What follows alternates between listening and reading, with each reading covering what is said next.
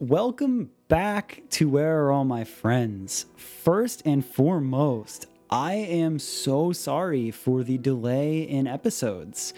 I have a really crazy story that kind of made me hit pause on a whole lot of life.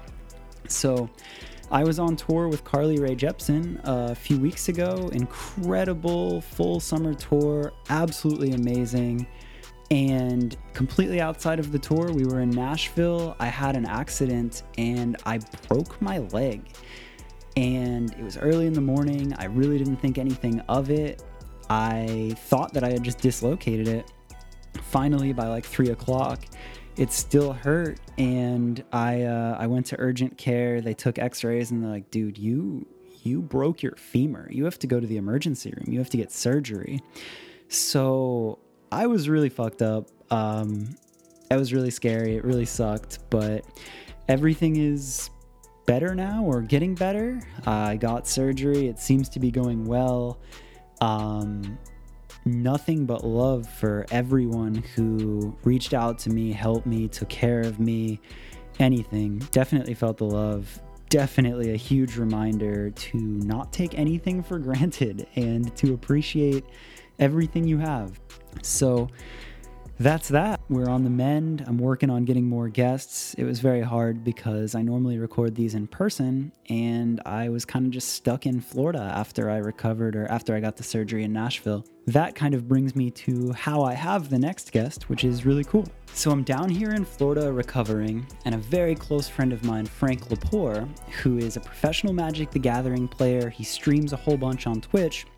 One day we meet up to get food, and he's like, Yo, my friend Danz is in town from New York. She's visiting her family. She does a bunch of music stuff. We should all hang out and get food. So I'm like, Yeah, for sure. We get together, we get food, and Danz ends up having this incredible story and being this amazing artist who's done so, so much. So as we're talking, it was just one of those things of like, yo, we should do a podcast episode. I've been stuck here. I haven't been able to do any, and you have this amazing story, and we're here. So the next day, we get together. We intentionally didn't talk too much about music so it would stay organic. And then we recorded this podcast, and it was awesome. I, I, knew from the first day that she had a good story, but I didn't know just how good it would be and how many levels and layers there would be. So, if you aren't familiar, uh, Danz artist project is called Computer Magic. And I guess to put it short, I'd call it synth pop, kind of like an experimental electronic side to it, heavily influenced by like analog synths. And we get into it all in the episode. But it's just incredible. She grew up in New York, she had a music blog and would write about music and just obsess over music, then got into DJing in New York, then actually took a break from that, comes to Florida, and started writing music completely by ear. No formal training, had a little bit of time in Florida and just started messing around and was like, wait a minute, you can write really good music. And her mom kind of had to point that out to her. I don't want to give too much away because the story is awesome.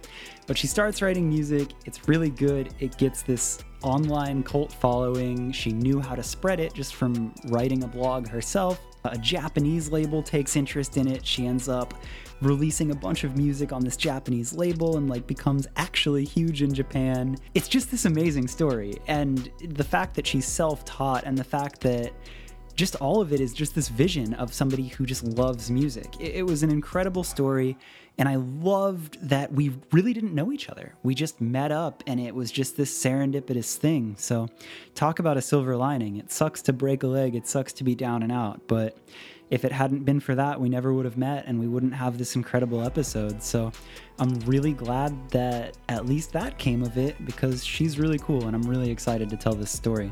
With that said, let's get into it. All right, so damn, I love this because we just met each other. We did. Through a crazy serendipitous moment of friends of friends. Yeah and we both ended up being some part of music. So yeah. we get to talking, and it was just like, wait a minute, you do cool music stuff? I have a podcast around music stuff. so we met through our mutual friend, Frank Lepore, mm-hmm. who streams Magic the Gathering. and you met him because you also stream video games and had a mutual friend named Matt, right? Yeah, so I stream video games, and my friend Matt, uh, found out about this and he was like, Whoa, you stream? The only other person I know that streams is this guy, Frank. You should watch his stream. And so he showed me it. And then uh, I just started watching it. And then I came down to Florida to visit my mom. and we just kind of met up. And then you and I met. And And I was here randomly because I broke my leg on tour. yeah. and here we are now recording a podcast, which is crazy. so, normally, what I do, and we talked about this too, where we intentionally didn't deep dive on either side of what we do because Yeah. we wanted it to just stay organic. yeah. So, I'm really excited to hear a lot more of your story as a musician. Okay. But on my side with the podcast, normally what I do is like I just love to hear like the come up story. Like the what got you to where you're at now, like those pivotal moments where it's like, oh damn, this connected to this, all of those things. But before we get into that, for anybody that doesn't know you, just like a super quick introduction of who you are and what you do and what your project is. Okay, so my name is Danz, and I make music under the moniker of Computer Magic. Um, I've been making music since I want to say like the later part of 2010 up until now, so almost 10 ish years. 10 years. Yeah. Um, I started. Uh, kind of, it was kind of an accident when I learned that I could make music at all, but now it's my career, and I make sometimes make uh decent money from it, and so that's my living now. Enough to live. And I'm yeah, a musician, so Okay, cool. I feel like that's the perfect intro, and obviously, like we'll get way more into it. But then, okay, so cool. So take me back. Like, I guess the most basic question is, where are you from?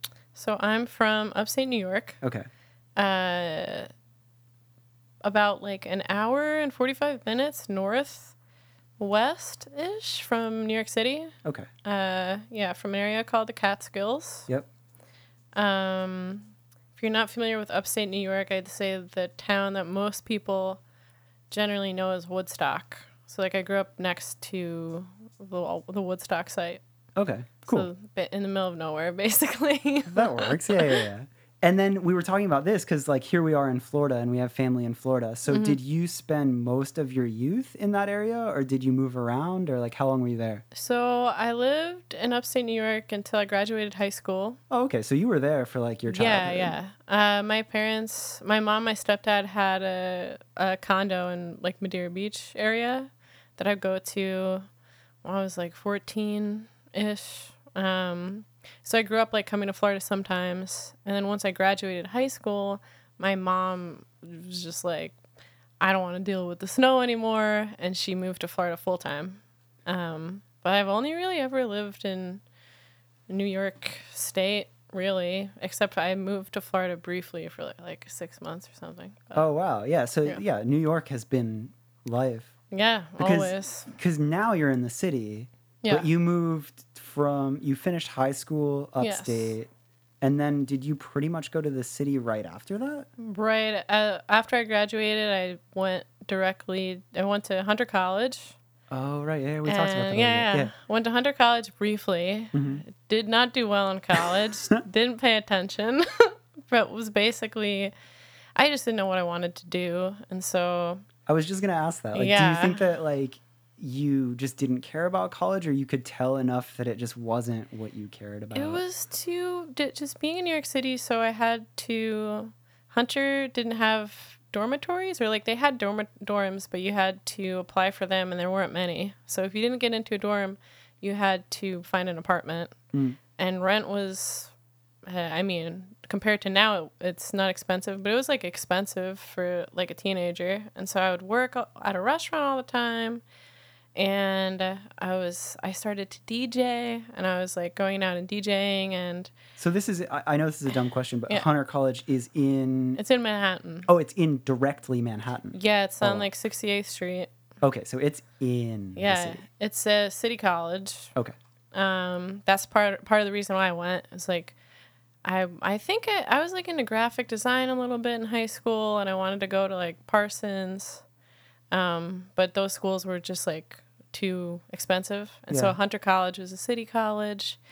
and I went, but I didn't really know what I wanted to do, and I was just working a lot to afford rent, and I th- my intention was, or I was telling you the other day, Yeah. that my intention was to just like uh, go over the PowerPoint presentations at home and show up for the midterm. Oh, you had a whole plan, yeah, because you like I had a whole plan, but it just I never did show up for the midterms, and then um, the report card came to my parents, and they were like, and they had helped me like, uh, not necessarily paying for my rent, but like helping me go to school.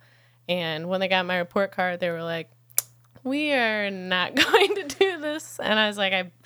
I mean, of course, like I get that. And so it's like, all right, I'm just going to kind of, I just kind of was floating around, just like working at restaurants and DJing. Well, yeah, you said that, and while, that caught my attention. So even in school, just to like keep things going and to have money, you started working restaurants, but then DJing. Yeah. So when I was in high school, before I moved to the city, I had a music blog. Oh, what? I had a music blog that was like, do you, are you familiar with the Hype Machine? Oh my God! Yes. Okay. So like I had this music blog and I remember at the time I was like a member of this this website called Oink, which was this like weird torrenting site where like it was like the best qual like you could only put songs on there if they were like 320 kilobytes per second and like the artwork was there and it was like people in the industry were using the site. And I was like just a nerd like on all these like bands forums and stuff. And someone had sent me an invite to this site and so i was like find like all this like be like just music that not everybody had access to posted on my blog and it would get like top in the hype machine Whoa. And then yeah, when- because Hype Machine would pull blogs. Like I don't even know how that algorithm works. so yeah they just kind of like scoured these blogs and then whatever mp3s they would post Yeah. just hype machine would play That's crazy you say that because there was that time period, probably like 2008 ish, yeah where I found so much music off Hype Machine Oh, because yeah. blogs were so relevant. that back then yeah that's like i mean me like myself like i was always going on blogs and i would like write reviews and stuff Whoa. Like I remember for eh, for English class for like extra credit, I was like writing for my this friend this friend that I had met online. I was like writing reviews of albums for his blog, and for extra credit, I would like write a music review and give it to my English teacher, and he was like, "Oh, that's so cool." What like I- kind of genres? Like, did you gravitate towards anything specifically, or were you everywhere? Um, I was like everywhere, like Animal Collective. I'd listen to, but like I was like into like I look at my old blog posts. Like I was into like Leonard Cohen as a kid. Like I, it's I was just on the internet all the time looking up music that I liked. I, I was like in in class with like one earbud in all day long listening to music, Whoa. and uh, So it was there, like your love for music. Well, I was like, ups- I'd be upset. Like, if I like the Beatles, I'd be like, okay, well, now I have to listen to every single Beatles record. Like, I was just like obsessive.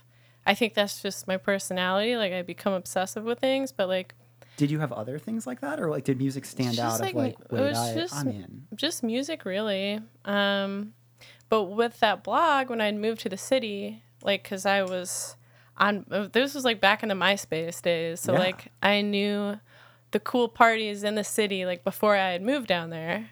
And I approached the DJs on MySpace and I was like, hey, you know, I'm Danz. Like, even back then, my nickname was like Danzy. Uh, I shortened it to Danz. It's like more adult.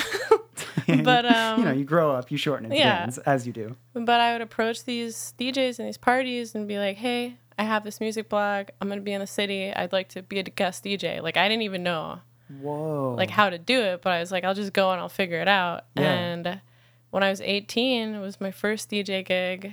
And I remember I had like back then it was CDJs, which I th- think people still use now, but with like thumb drives. But I had like burned CDs of like all the songs I was gonna play, and my first DJ set was all like this super rare like stuff and like B sides and all this like, you know, just stuff that was new. Yeah. And I remember playing and like the first first night, some the other DJ was like, "Do you have anything that people know?" And I was like, "Oh, uh." No. but then after that, I was like, okay, so if you DJ, this is what you have to do. Like that was like the first time I had like a cocktail. Like was that like a Whoa. my first DJ gig when I was 18. Like yeah. um but I yeah, so my life was in the city was lots of. I started DJing eventually, like two or three nights a week, Yeah. and like having my own parties. Whoa, really? Yeah, for a bunch of years until I was like till I turned twenty one. Yeah. And I remember on my 21st birthday, I was like, I don't want to.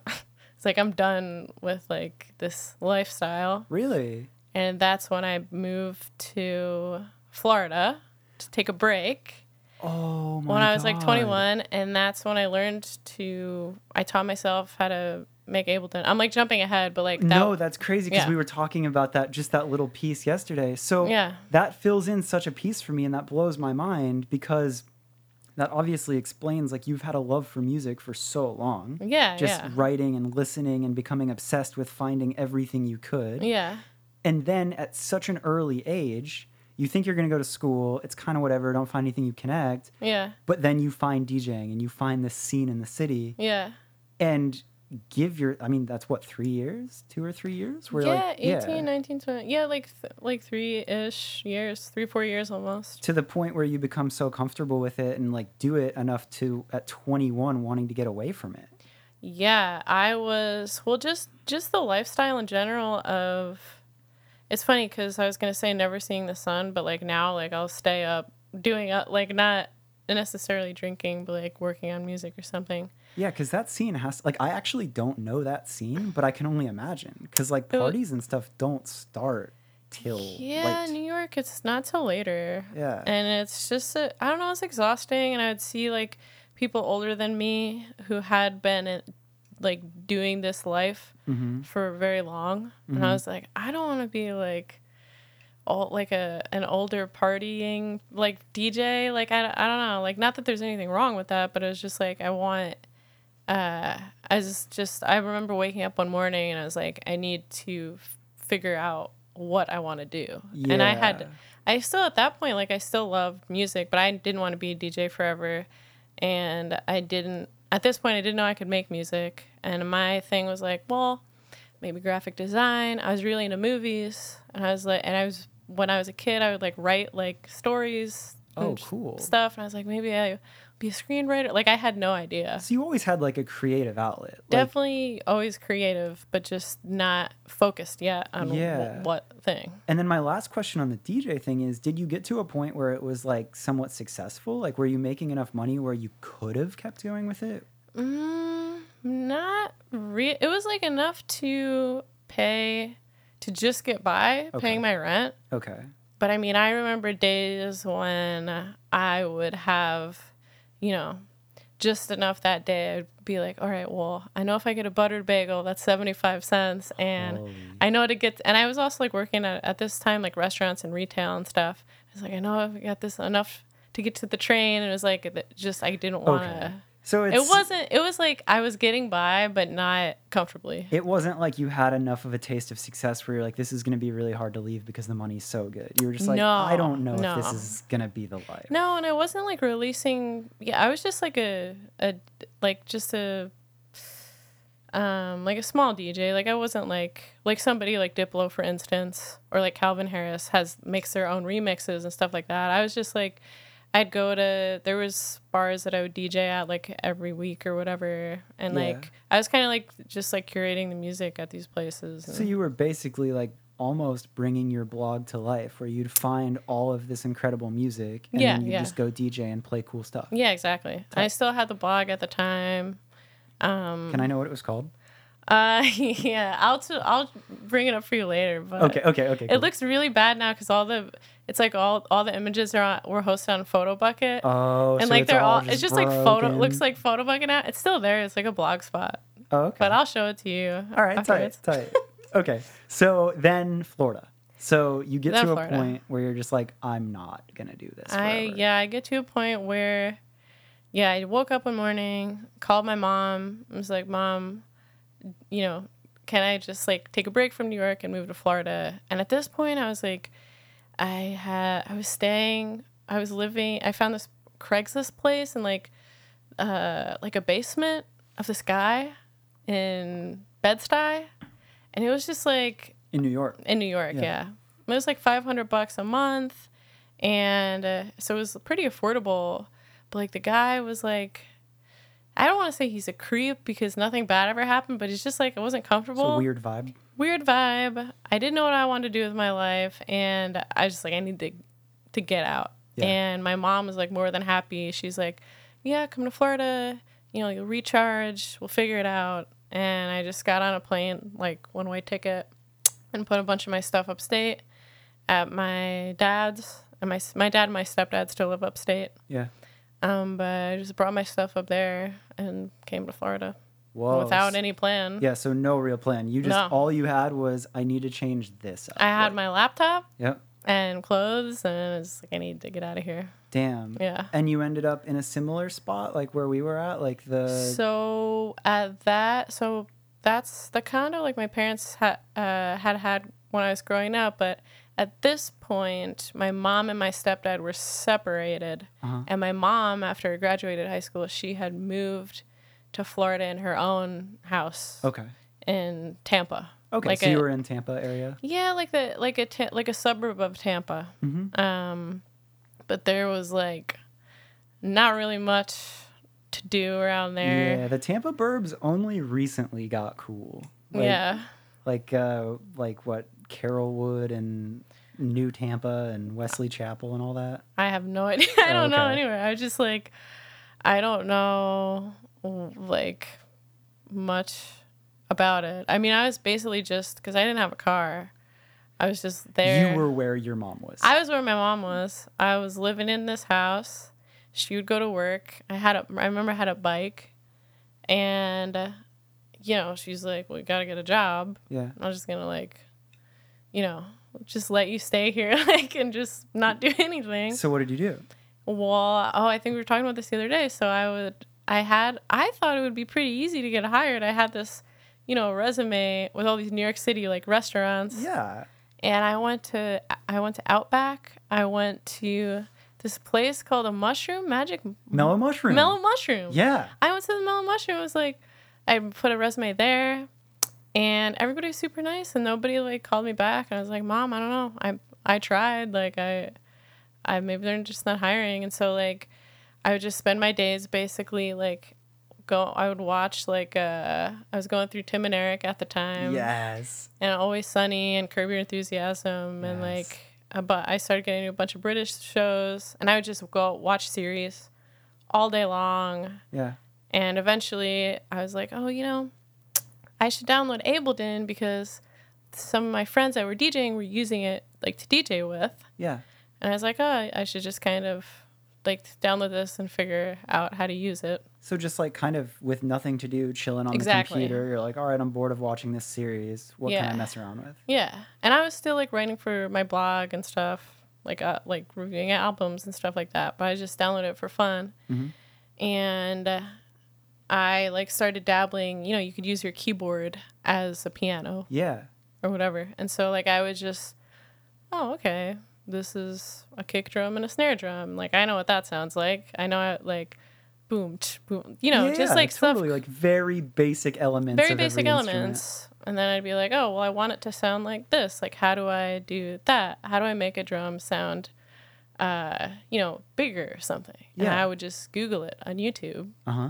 And it'd be like, oh, well, you need to compress it. And I was like, oh, okay, compress. Well, what's that? And then I would like just gradually like kind of teach myself w- what I was doing, Yeah. um, which was producing, but I didn't know that that's what I was doing. And so, yeah. well, what's cool about that to me is like, yes, you didn't know what you were doing, but you knew what you were looking for, oh yeah, yeah, right? Like you're like, okay, I want this drum to sound bigger. yeah. But I didn't know like, because I had never, I was obsessed with music, but I had never been, I'd never made it before. I'd never taken any lessons. Like I, t- I was in band like in elementary school, but like that was like the extent. And Yeah. so I just was started making stuff, and then I was like to my mom, I was like, Mom, I need a thing called the MIDI keyboard because I don't want to use my, you know, keys anymore Yeah.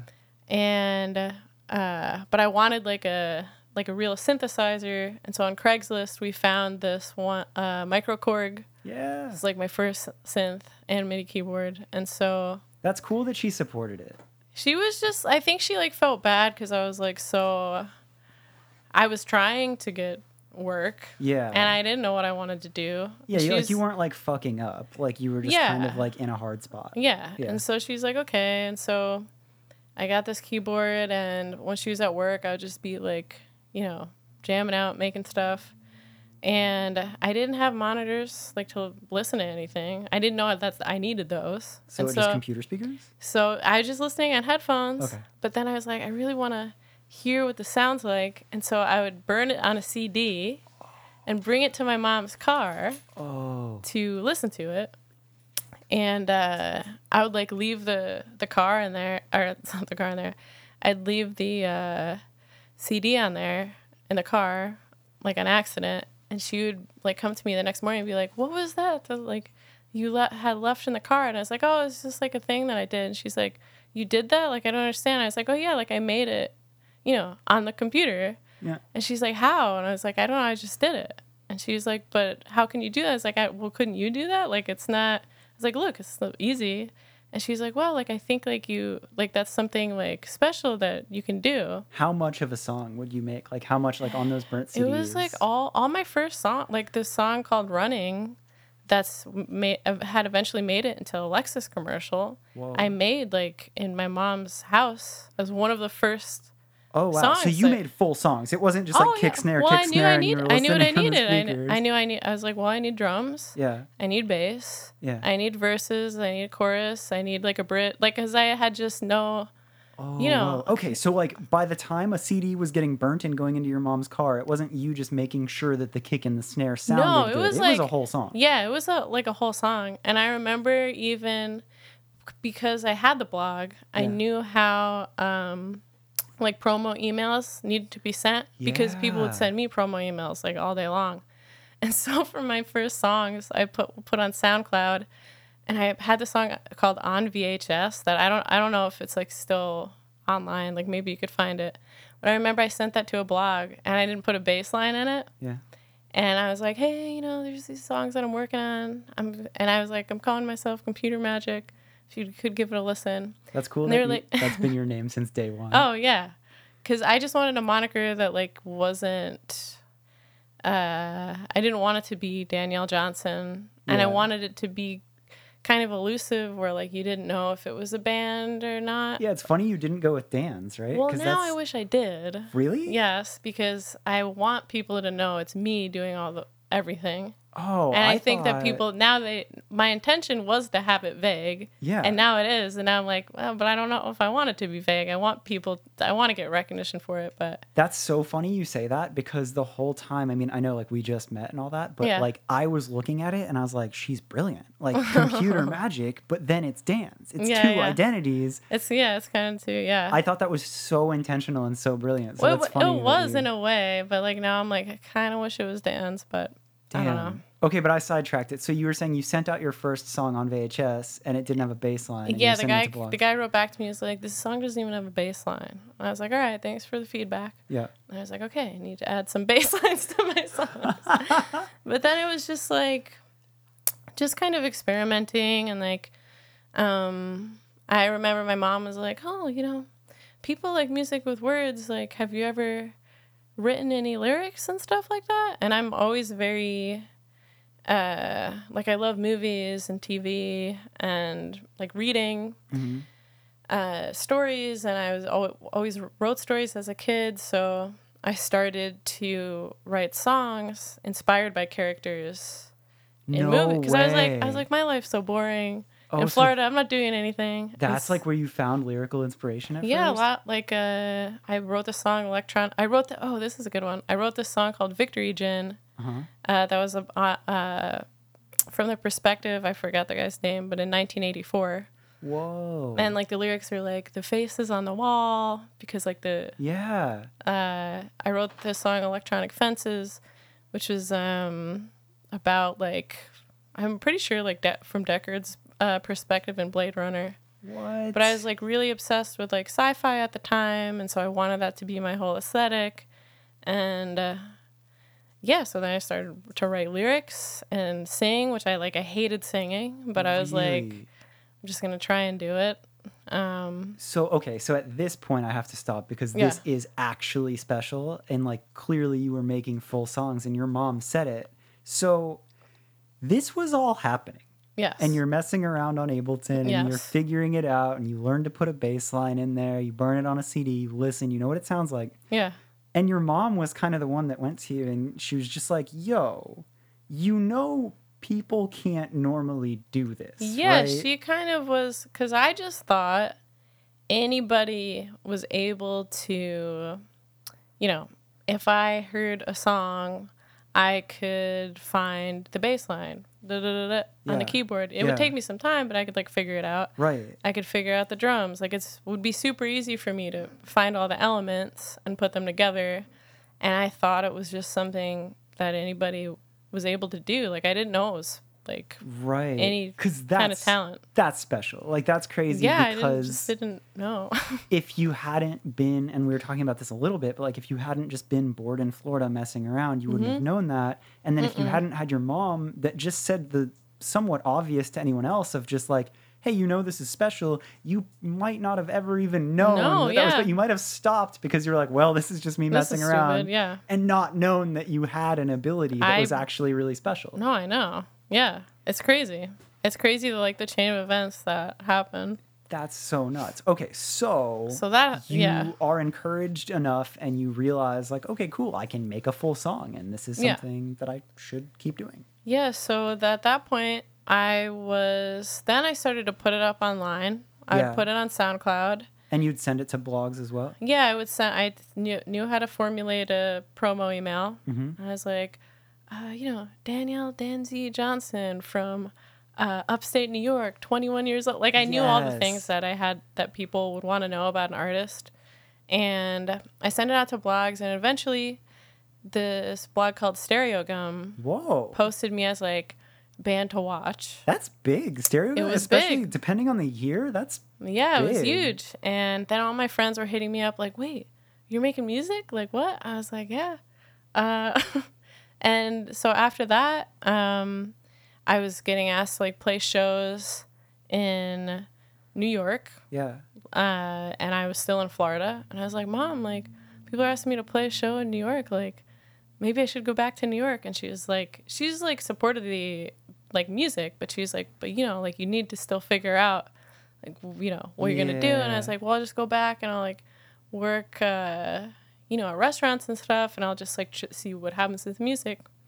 And at that time when Stereogum posted me as band to watch this label called black iris reached out to me and wanted to re-record four of my songs into in a studio uh-huh.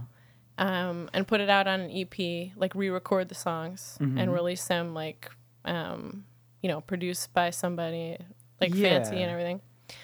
And that was in LA, and I never like really even been. I'd never went to LA before. Yeah. Um, and so things were like kind of more serious than they were. I was like, there's this label that wants me to go to LA, and people are asking me to play shows in New York, and so I moved back to New York into my friends. Uh, my friend had just happened to have an extra room, yeah and this friend I had, this guy Mike, like he was in Florida that I actually wanted to see while I'm here. oh tight But he, like, he was one of my really good friends, and I would go over his house all the time, uh, and we would all play video games together, anyways. So it was like, oh, this is serendipitous. Like, Mike has a room open, and I love being over there, and I'll just move back to New York, and things will happen. And so I moved back. Were you kind of feeling it at that time like did you have like some confidence to like Well, yo this is gonna be a thing Well, once I started making music, I was like, and it was, and people didn't hate it. yeah Because I thought that was a big possibility. Like I could put it up and people could be like, "What the hell is this?" totally but it was just when I was when it was validated in some way, then I was like, oh, well, this is what I'm meant to do. Like this That's is. sick. It was just like, I don't think I realized, um, like it, finally felt like, oh, like I've I've been I've been living in New York City, like kind of networking with DJing and meeting people, and I know how to like formulate. Like everything was just too kind of okay in place. And I I'm was like, glad though. yeah. I'm glad it clicked, right? Because like that it, w- feels meant to be, and I'm so glad you did take that initiative and take the risk of like maybe I should go back and play shows. Yeah, I didn't know what was gonna happen and if I was gonna be like, you know, successful at it. But I was like, oh, like if this is, I know how to do something that I don't think like everybody can do, and so like I can, I need to at least try and make this work. And so So you knew to a degree like you found your thing. yes, Cool. Dope. Okay, so you go back to New York. yes. Did you play those shows? Yes, I played, which was the most terrifying experience of my entire life. Um, so I flew back to New York, and my first show was at this place called Glasslands, Okay. which isn't there anymore. What, Uh, what part of New York? in Brooklyn. Oh, wow, cool. Um, but I remember, so I flew back to New York, and I had my two best friends, this guy Justin and James. Uh, they played bass and guitar, and I didn't have bass and guitar in any of my songs. And I was like, "Do you guys just want to like come and like?" Because I didn't want to be on Yeah, stage don't by just be on your myself. So I was like, "Can you just like you know just play on top of the songs or something? Like, just kind of go along with it." And they did, and the first show was me, a bassist, and a guitarist, and it was so I was so awkward. What year? It's probably like 2011 or something. Okay. Um, but then, yeah. So then after that, and then I that label had asked me to go out to LA, and Yeah. at this point, I didn't have any idea what I wanted for computer magic. Like I was just like just newly making music, and went out to LA. I was like, oh, can my friends come? Like they're gonna play like guitar and bass, and they were like, really? Okay. So then they came. So No this one record, Electronic Fences, has like is like very like New Ordery or like Joy Division-y, where it's like guitar and bass and Whoa. and then uh, I started seeing this guy at the time who I'm still friends with, but like he was like, "Oh, you should have a drummer. I can be your drummer." And I was like, "Okay." So then like I had a drummer, and So so you like went full band. and then it, yeah, it became full band, and Computer Magic was was then oh, I dropped a coaster. it's okay. Well, at least you respect wood with that coaster. I tried to respect wood. Computer magic became full band. Um, but yeah, so we were playing shows as a full band, but I would still. Uh, I set the cup on the floor. For the listener, the cup is on the floor now. cups on the floor. Um, what was I gonna say? Yeah, so Computer Magic became a full band. and We were playing shows, but I was still writing all the stuff by myself on my laptop. And then I got approached by a Japanese label Oh, cool. Because at the time, I was just like, I would, I was so prolific. I would make like five songs in like two months, and then I put up an EP, Mhm. and then eight more songs in another few months, and then put up another EP. Because this is kind of before like Spotify, Mm-hmm. Apple Music, iTunes, but like, It was mostly like, like SoundCloud. yeah, I was gonna say, like, where are you uploading? So I was do- uplo- I was uploading on SoundCloud, Yep.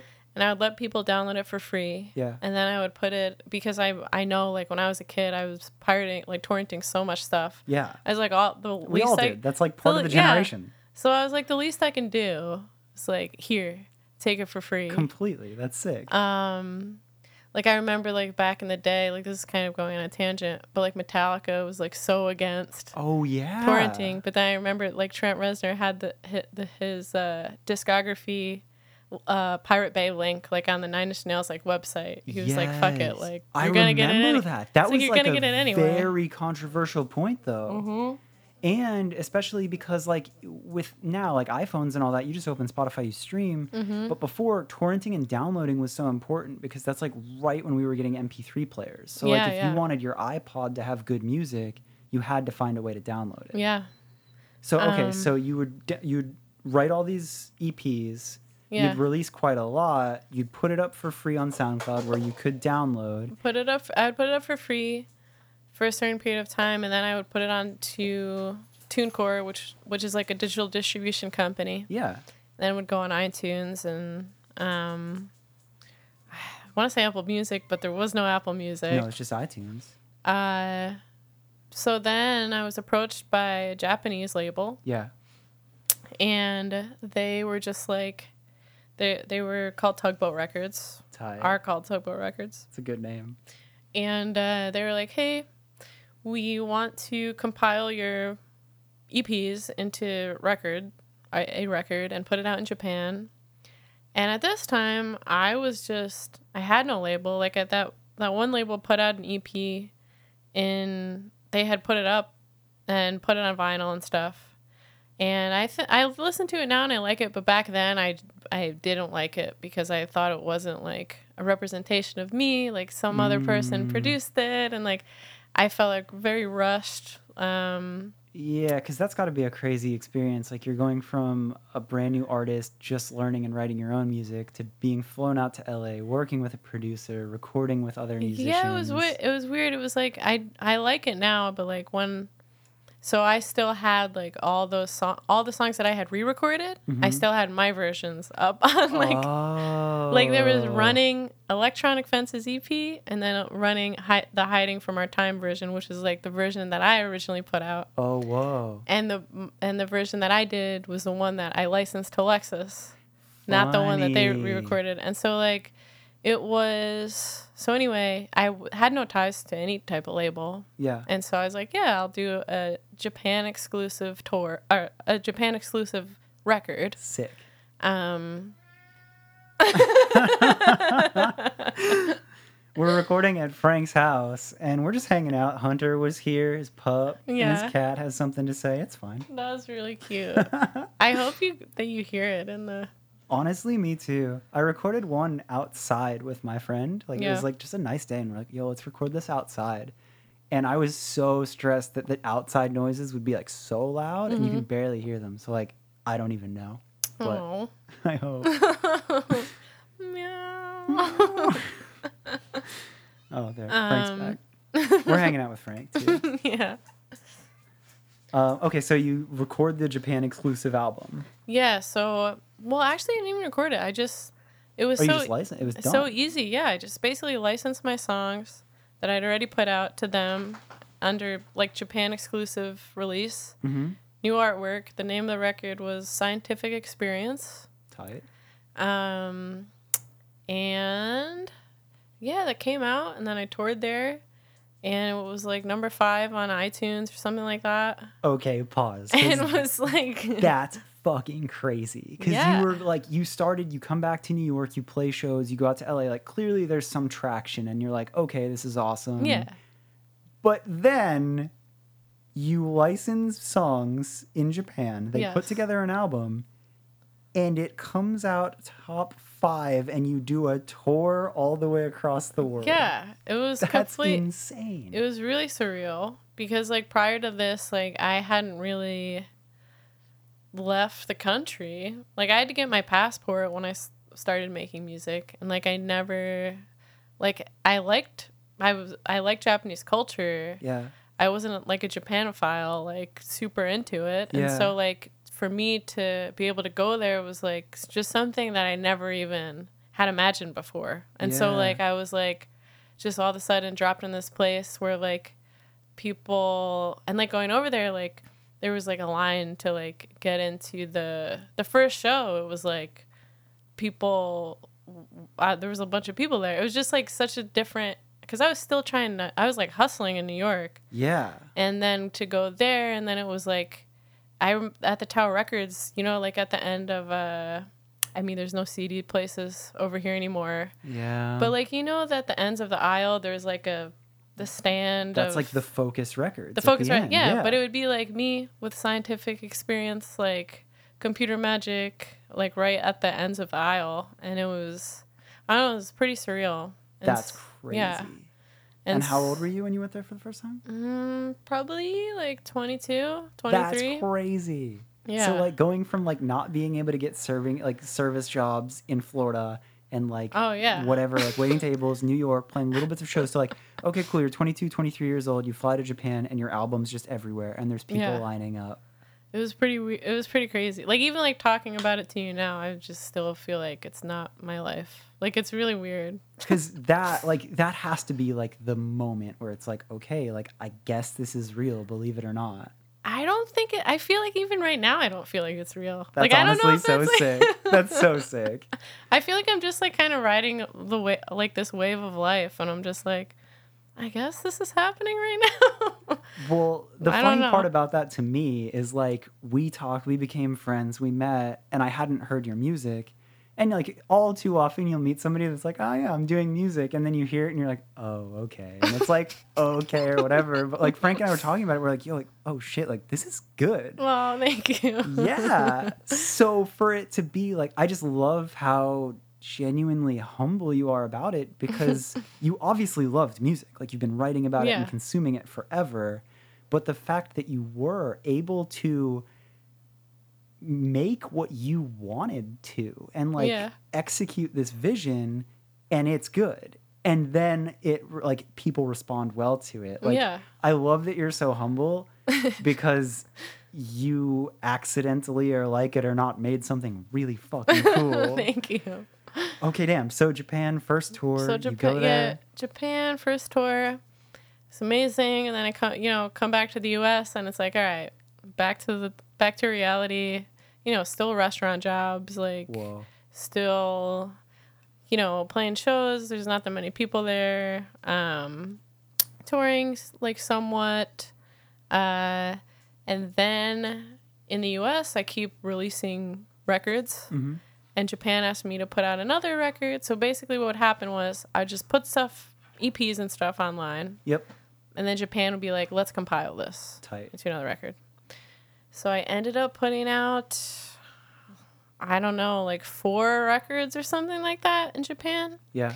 and then in the U.S., all of a sudden I get this licensing deal with this company Yeah. and they got me first like an Aria Casino ad for Lo- in Las Vegas Whoa. for running that song Oh, that I had made in. Florida, Aria's nice. That's a good And, uh, yeah. hotel. and then which was uh, like the most money I'd ever seen in my life. Yeah. Oh, like corporate. I can only imagine because you're going And- from like getting little checks of a- royalties yeah. or whatever to I'm like, not even. I mean, I was barely getting royalties, anything from like people buying music. Uh, you know, I still had to work like at a restaurant like five days a week, and I yeah, the first time got this check, and it was enough to where like I didn't have to work for like. I didn't have to work for a while, and I was like, all right, well, I'm quitting my restaurant job. so sick. And then I got another uh, ad Yeah. for Lexus. And then I was like, okay, well, this is the point. So I was always waiting for a point where I could go into a real studio, Yeah. record like with really cool analog synths with somebody that like knows how to like EQ and like like uh, just I want the record my first debut record to sound Yeah. amazing. And so because at this point I've just been releasing EPs Right. and compilation records in Japan. Yeah. And uh, so with the Lexus money, I I went to the studio with this guy Claudius Mittendorfer who had worked with like Black Party and Neon Indian and Interpol and Franz Ferdinand and all these bands. So good. And good we- choice. Yeah, he was great, and uh, I learned like so much from him also. But we recorded this record called Davos, and I released it. I I wanted to release it on my own label, Yeah. and so I paid for the production of the vinyls, paid for my own PR, just with the ad. Like Yeah. basically spent all the money on videos. like, Yeah, but that's, That's why- so 'cause- sick. Cause you we were talking about earlier, or maybe it was like with Frank, like that how it looks super professional, Yeah. and it looks that way because like all the the licensing money I just reinvest in my own stuff, and Yeah. so. Davos was my debut record here, And that came out when? it came out in 2015. Okay. and in Japan it was like my I don't know, like fifth or sixth record or something like that. By that time, Yeah, yeah. Japan was. So by that time it was like Computer Magic was known in Japan. yeah, it's just like another right- record coming household out. name. Um so Davos came out and it was because I didn't I w- was not operating as a big label. It was just like me like DIY but like a better version of DIY and so I think like people started knowing about computer magic, but like not it wasn't marketed like a, a big like a big label has a big budget and I have, you know, like an indie label budget. And Totally. so it's like it, it more people knew about me, but not like crazy. Yeah. Um, but then it, between that time, I just started making more music. And then I started getting asked in Japan to do write music specifically as computer magic for Japanese brands. Yeah.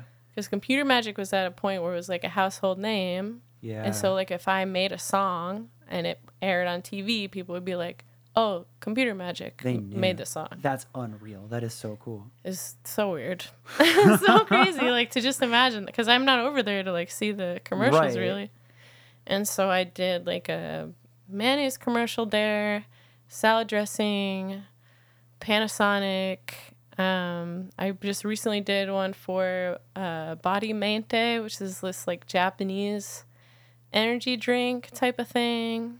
Um, and yeah, so then that was like a good source, you know, like Yeah, so- income. the That's survive. amazing. Like like cuz that's you said a couple things that stood out to me in this. Like I guess what a crazy cool thing to happen where you do start doing deals and getting syncs and things Yeah, like yeah. that because a lot of musicians will chase that and not get it. yeah, And it's almost like your music just lent itself to being perfect for that and then like the right people like you aligned with the right people and yeah, did that. definitely super lucky. Right. Yeah. Because then that did give you, uh, I mean, I just learned this, but like that's cool that you took that money, reinvested it into computer magic. Yeah.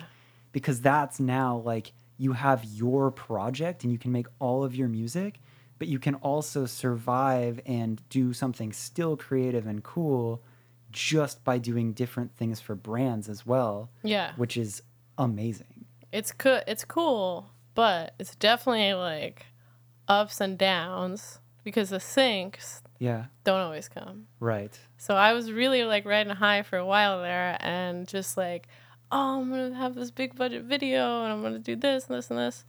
And then like now it's like that the licensing company that I was on like just went out under. So I had to change to a new Oh. licensing company and so now it's like not as lucky as I Oh, have been. damn. Like you had like a good squad there and you I had like yeah, but they just like just stopped. They just stopped um their company, Yeah. and so like licensing is kind of weird because it could like come in, come in, come in, and then it could be like, oh, okay, well, now what do I do for money? yeah. Um, but it's like I'm super lucky to have ever gotten that stuff. But now myself will be like sometimes in the background of like TV shows or something like that. But um, but so since uh, Davos, Yeah. then I put out this record, Danz, Uh-huh. which was just I was gonna change my name to Danz. Okay. Yeah, because I noticed that you had an album Yeah. called Danz, and I was like, all right, I see you. Well, I was gonna change my name. I was gonna put the record out as Danz Oh. and have it be self-titled. Mm. because the songs were a lot darker than my or to me they were like darker than my other music um but i was like no i had already made a name for myself in japan with computer magic and i feel like people are gonna see past me just like this weird like why would i change it Yeah. now and a part of me was like wanted to change it because i was like well maybe computer ba- magic the name is just not accessible because when i talked to an older person Uh-huh. it was like, oh, computer magic. It's like, what are you, like Skrillex or something? You know what I mean? Like, people don't, well, it's not as accessible as like dance is very, like, I don't know. I thought that maybe I should change to something where someone can't pin me in a corner because I'm not just electronic. Like, there's a lot of songs I make that are like, even like rock oriented. yeah. But with a name like Computer Magic, it's not, you might not know that unless you actually take the time to listen to the songs. So I thought like maybe I should,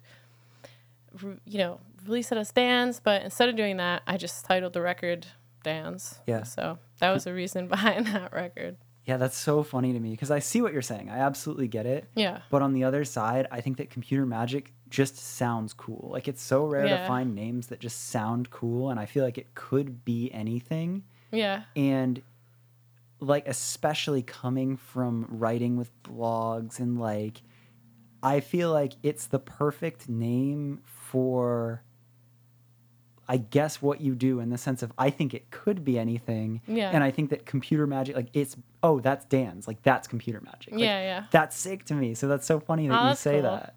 I think that that's kind of proof that we overthink our own things, right? Oh yeah, I, d- I overthink everything. I'm like too, too same. much. It takes me forever to name anything, whatever. But like, I just find that funny because you're explaining that to me. Whereas my first impression, everything you told me, like when I was like, "Oh, computer magic," I was like, "That's fucking sick." Oh, cool. So, Thank you. yeah. Okay, so I guess like that pretty much like I, I guess what I know what I want to know more of is that was brilliant that you took that money from your brand or the sync deals and Mm-hmm. like all of that, put it into the first album. Then you kind of did the same thing with Danz, like you Yeah, did another so- professionally recorded album. So no, so that Oh. one I I okay, so with Davos, Yes. I had spent so much money Yeah, to get this record made. Like going into studios, getting it mastered professionally, mixed professionally, um, like a, a crazy amount of money that, and I didn't get. Not that I my intention was to get syncs, yeah, but I looked back and I was like, wow, the song that I made in my mom's closet, basically. Like I was so scared to make music, I would go into her closet because I didn't want her to hear me singing. Yeah.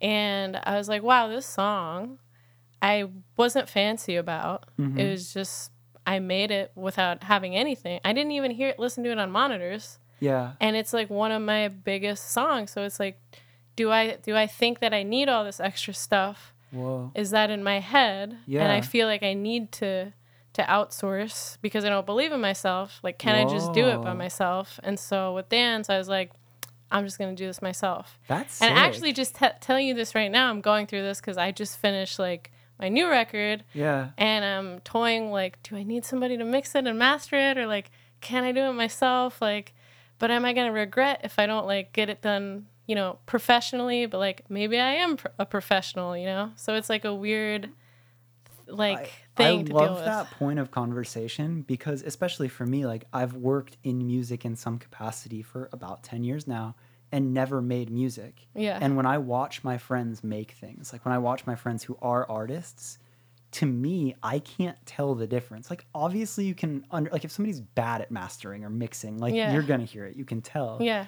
but I, I watch my artistic friends struggle with that where it is it's almost like you can't believe that your product is good enough so you have to send it to a professional i did air quotes for the listener Yeah. um, so like that's cool to hear you explain that so candidly and it's Yeah. cool to hear you explain like yeah you had great success with a song you recorded in a closet Yeah. and then had Davos not Yeah, get so syncs. yeah, so I think it's like the and then I think about like artists like Daniel Johnston. You know who that is? Mm-hmm. i don't So he's like he made this music that's like is very lo-fi, yeah. but it's like his melodies are really catchy. And like all he had was like a like a tape deck I think that he was like recording into. And just like when you think about all like just like all these like lo-fi recordings like in the 60s when they didn't have like all the you know fancy technology that they have now like yep. I don't. th- I think like it's not about all the like the fancy stuff. It's just like the hot, like if the song's good, yeah if it's a good song, people are gonna like it. So I think instead of like dressing up a song, you just ha- just uh I don't know if that makes sense. No, it does like, make sense, and I feel like as as we talk about it, I think that as a consumer, like I like things that are honest. I like things that just sound real and honest, and Yeah. you know, think about like an, an industry or something that you're not a part of. Of just like if we, I don't know, you watch some YouTube videos and stuff like that. You watch people stream video games, and like maybe they don't have the best setups, but if they're funny, if they're charismatic, we both watch Frank stream, Yeah. and you don't even fully know the ins and outs of Magic the Gathering. You just like the character that he is and like his personality. That's true. So I think that's like that with music, right? It's like if it feels honest, if it feels real, Yeah. that's what matters. Yeah. I don't know. To- no, I agree. I agree. So okay, so you've had both experiences of working professionally in studios, all of that. yeah. And f- since 2015, you've obviously recorded and put out a lot more music. Yeah, I released Danz uh, in 2017 and I released Stands in 2018, and in 20 so Davos 2015. Yep. Then I released an EP, Obscure but Visible, uh, which I mix. So everything else I mix and master myself, with the exception of Davos, Tight. um, or produced or whatever. Uh, and that early one when I went out to LA. Mm. So, but yeah, after Davos, I released Obscure but Visible in 2016. Yep. And then 2017, I released a compilation record called Super Rare. That was like just songs that I never finished. That I was like, you know what? I'm just gonna finish all these and release them as a compilation.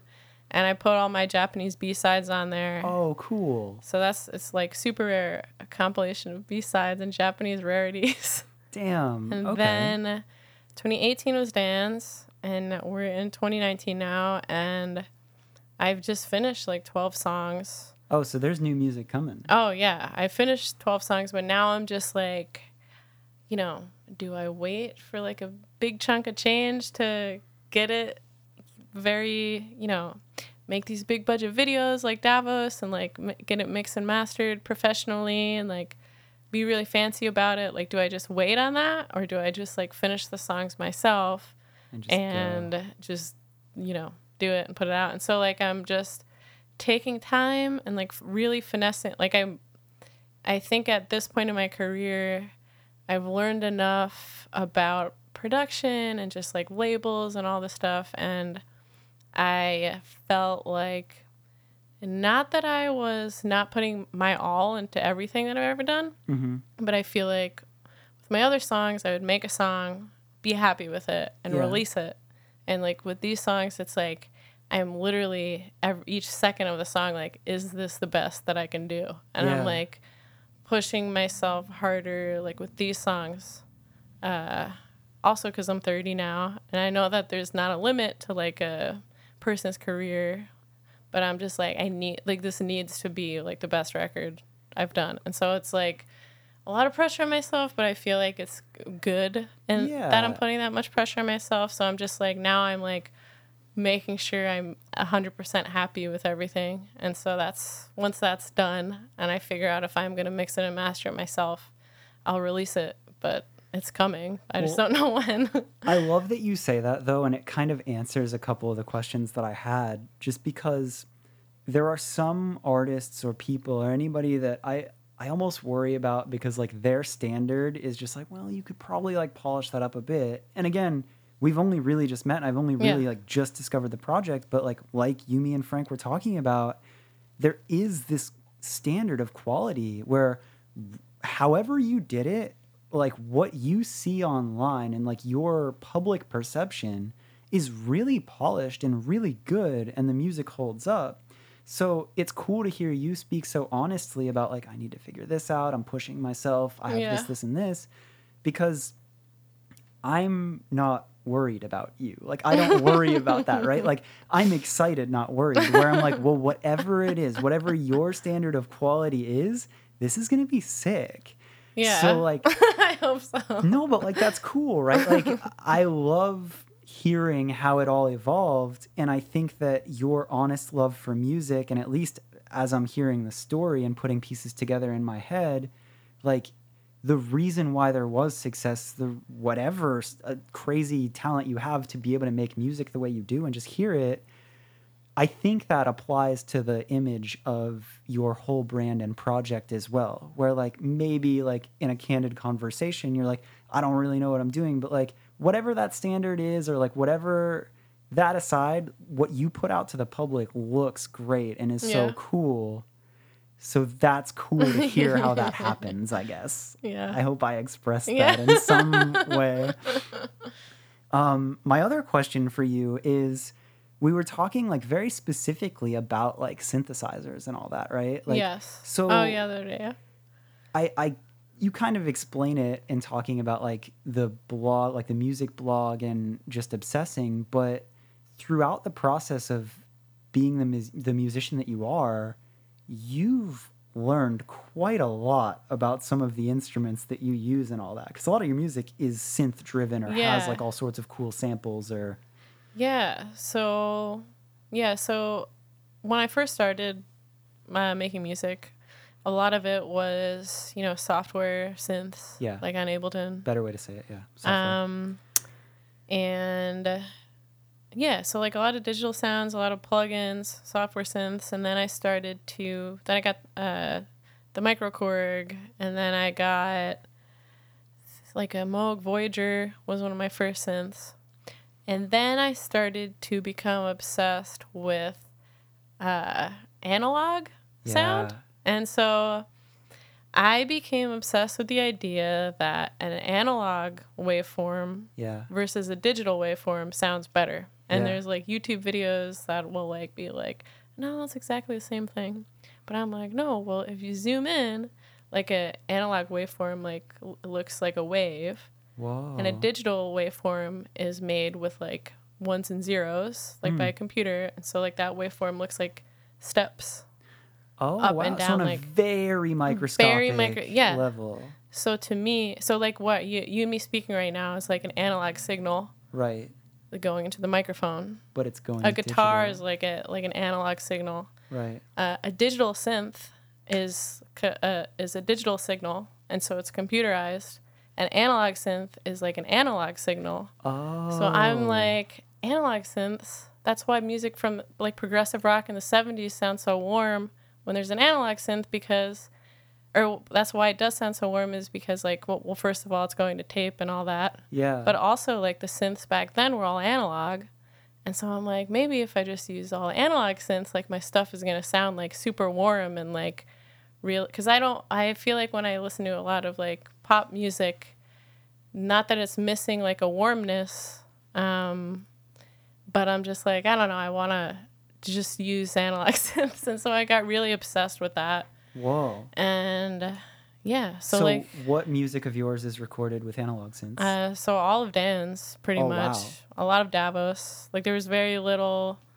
Uh, so like that was there was still some software synths, but like mainly analog. But like Danz was all analog, and then this record coming up is all analog synths. oh, cool. So Yeah. this is like another kind of part of you like finding yourself, like where you found this piece and you're like, yo, yeah. I'm like okay, and I become obsessive with it. yeah, So I'm like, all right. Even like the drum machine, I rented out um, uh, the studio. It was kind of like serendipitous, but the studio in Greenpoint was doing renovations, yeah, and I wanted to rent out like this really nice uh, Neumann mic that like only really great studios have. And I was like, hey, can I borrow this? I just want to do vocals on a few songs. yeah. And they were like, yeah. Is there anything else that you need? Because we're renovating the studio. No way. And I was like, yeah, you know, I'll take that. You know, I can look after that 808 if you want. And so, like, they gave me an original, you know, analog 808, which is like 5,000 bucks to Holy. use. And that's like on every song. Wait, I'm sorry. Five thousand to use, not to buy. Or to, but to buy, to oh, buy, I to was buy. like, not to oh, use, how not to much use. is it to no. buy? no. Okay. But yeah, so all the songs, it's like original 808. And then I'm using uh, Prophet 6, uh, which is all analog, um, a Moog Minitaur, a Moog Mother 32, and I think that's all. The, it's all the same sense on every song, but they all sound like super different. But I wanted the record to like, you know, go like sound like a piece, and so I That's wanted to use like the same, you know, like vibe or whatever. Yeah. Is this gonna be one of those things where all my musical friends listen to this and they're like, "Yo, that's sick"? I like, hope so. I hope so. I hope so. Yeah. But so- so with the synthesizer stuff, I started this. We were talking. I was showing you the other day that like random side Instagram account synth history. yeah. I just started for fun, and it's just this account where I talk about uh, vintage synthesizers Yeah. and musicians who use them. And so it's pretty much like pre pre 1990. It's like all older stuff. That's so cool because like we were talking about it and it's such a cool idea, you know, we were talking about it's just nice to have a creative outlet that isn't your name and you can just make, you know, for you, you love synths, so it's fun to talk about. Yeah. Like of course you'll post on an account and, and, and I'm like learning while I'm looking up each post yeah. and like finding every all these like articles that I can reference. I'm But- like teaching myself. And It's so- amazing. But I yeah. also didn't realize that that defines so much of computer magic now, that that's Yeah. become so much a part of your sound and so much of the inspiration. Yeah, yeah. That's sick. yeah, Damn. they go together a little bit. I would say.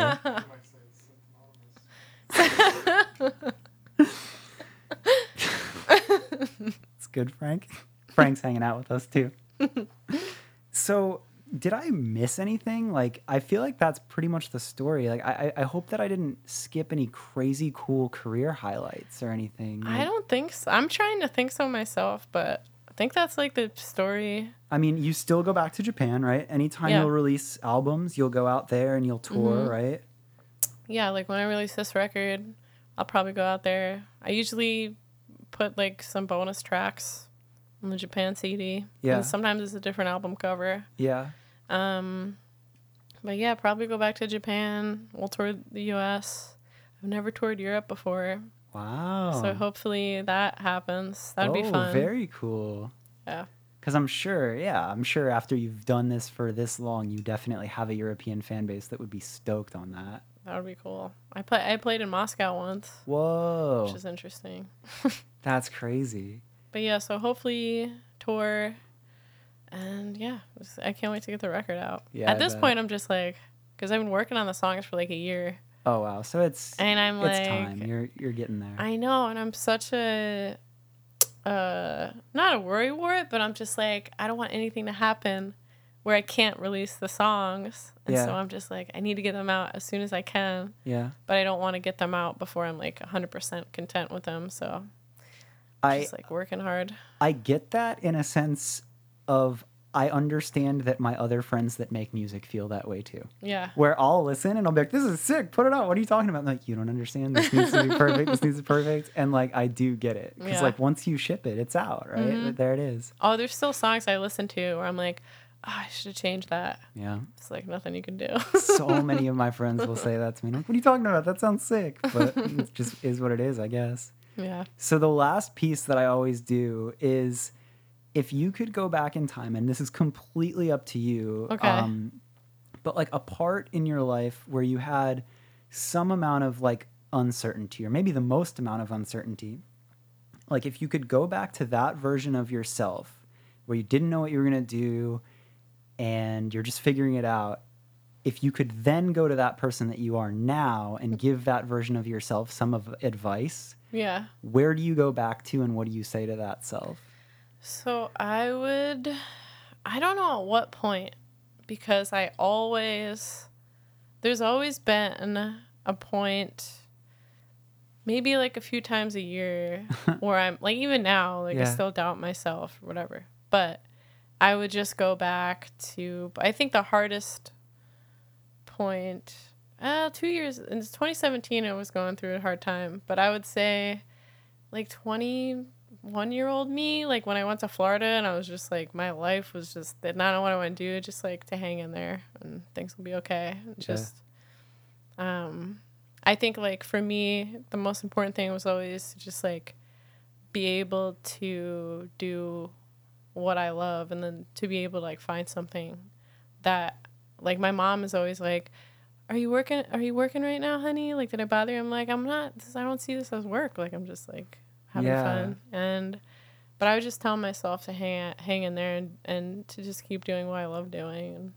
yeah That's cool. That's cool to hear that from you, especially because like you are so honest and candid about the fact where you're like, I still can't believe it. yeah so it's cool that you did find your thing and that kid that was obsessing over music blogs and like you found that sound you found analog synths you found just you like computer Yeah. magic became its own thing. Like Yeah. you have your inspirations and it's very defined and you hung in there. Yeah. That's cool. Yeah. Well shoot i think we did the thing. Yay we did it. This was sick. I'm so glad this worked out. Yeah Like, me too. Thanks frank for yeah. Hey, thanks bud. Thanks for having good friends frank. Ah, he said, I'm glad we're able to synth up, like sync up. All right. There it is. okay thanks for having me Yeah. So there you have it. Danz or Computer Magic, my new friend. I really like this episode. It's sometimes so fun to meet somebody that you really don't know the story of at all and be so pleasantly surprised and find out all these new things. And that was exactly what this episode was for me. So I really, really loved it. I hope you did too. if you did, please share it um, on both ends. It helps so much. Like, I want to see her project keep going crazier. I mean, she's already made so much of a name for herself and is doing so well. But I, I really think that this might be a genre that not every, not all of my listeners know. Uh, if you aren't familiar, please go listen because it's so good. Uh, you can find her everywhere. Just Google Computer Magic, Spotify, Apple Music, Computer Magic. Her Instagram is Danz, D A N Z underscore CM. And then her Twitter is Z Danz, so Z D A N Z. If you did like it, make sure to share the episode, tag her, follow her, let her know, all that good stuff. Uh, as always, I'm Andrew underscore FTW think that's about all. I'm going to work on getting you guys more episodes. Again, I'm kind of still down and out with the old broken leg, but as many episodes as I can, as many people as I can find down here in Florida. Maybe I'll do some episodes where I call and do some stuff over the phone.